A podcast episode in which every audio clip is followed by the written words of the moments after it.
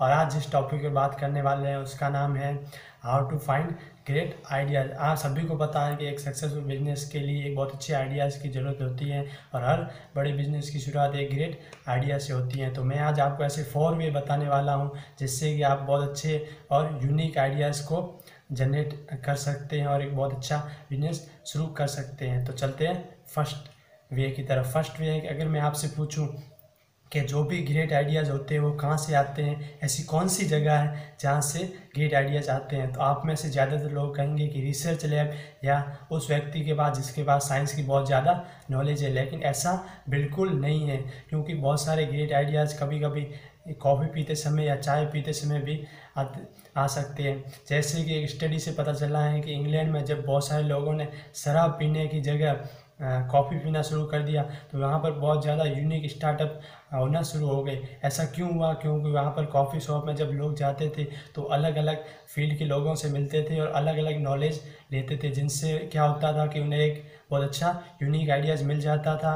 और इससे क्या हुआ कि वहाँ पर यूनिक बिज़नेस स्टार्टअप होना शुरू हो गए। और जिससे क्या होता है कि वहाँ पर लोग मिलते थे तो उनकी क्या होती है कि नॉलेज क्या थी? बढ़ती थी, उनकी नॉलेज ब्रॉड होती जाती थी।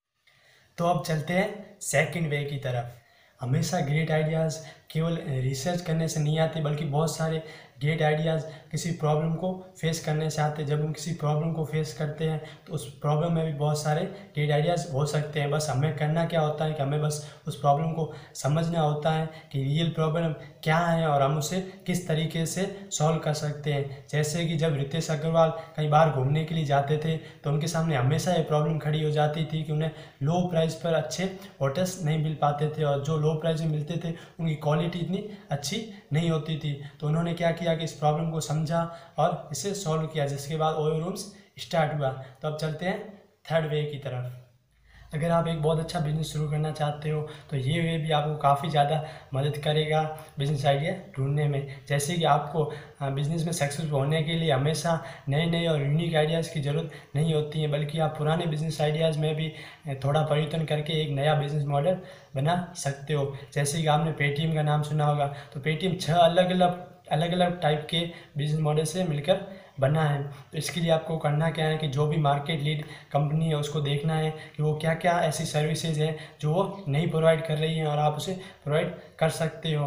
और आपको देखना है कि वो मार्केट लीडर कंपनी वो क्या ऐसी छोटी छोटी गलतियाँ हैं जो वो कर रही है जिसे आप करने से बच सकें। तो इससे क्या है कि आप एक बहुत अच्छा बिज़नेस मॉडल तैयार कर सकते हो और एक बहुत अच्छा बिज़नेस शुरू कर सकते हो। तो ये भी एक बहुत अच्छा वे है आइडियाज़ को ढूँढने का। तो अब चलते हैं फोर्थ और सबसे इंपॉर्टेंट वे की तरफ़ अगर आपके पास कोई बिज़नेस आइडिया नहीं है और आपको ऐसा कोई रास्ता नहीं मिल रहा है जैसे कि बिज़नेस आइडिया ढूंढे और आप बिना झंझट मारे के बहुत सारे बिज़नेस आइडियाज़ पाना चाहते हैं और टेस्ट करना चाहते हैं कि मार्केट में चलेंगे या नहीं चलेंगे। तो ये वे हैं सिर्फ़ आपके लिए। तो इसमें करना क्या है कि आप अपने यूट्यूब या नेटफ्लिक्स पर जाके आपको सर्च करना है शार्क टैंक शार्क टैंक एक रियलिटी शो है जिसमें कि बहुत बड़े बड़े इन्वेस्टर आते हैं और जो उनके सामने बेस्ट यूनिक बेस्ट और यूनिक आइडियाज़ लेकर आते हैं, वे उनमें इन्वेस्ट करते हैं। तो आपको करना क्या है कि आपको यूट्यूब पर जाकर सर्च करना है शार्क टैंक और वहाँ से आप बहुत अच्छे अच्छे आइडियाज़ को ले सकते हैं और उन्हें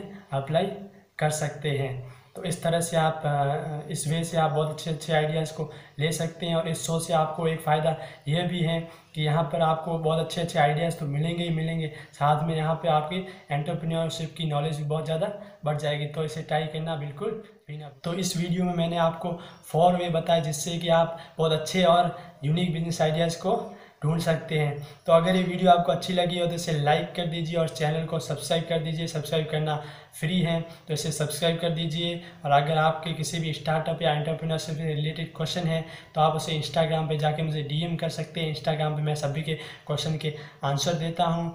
तो मिलते हैं नेक्स्ट वीडियो में। Bye bye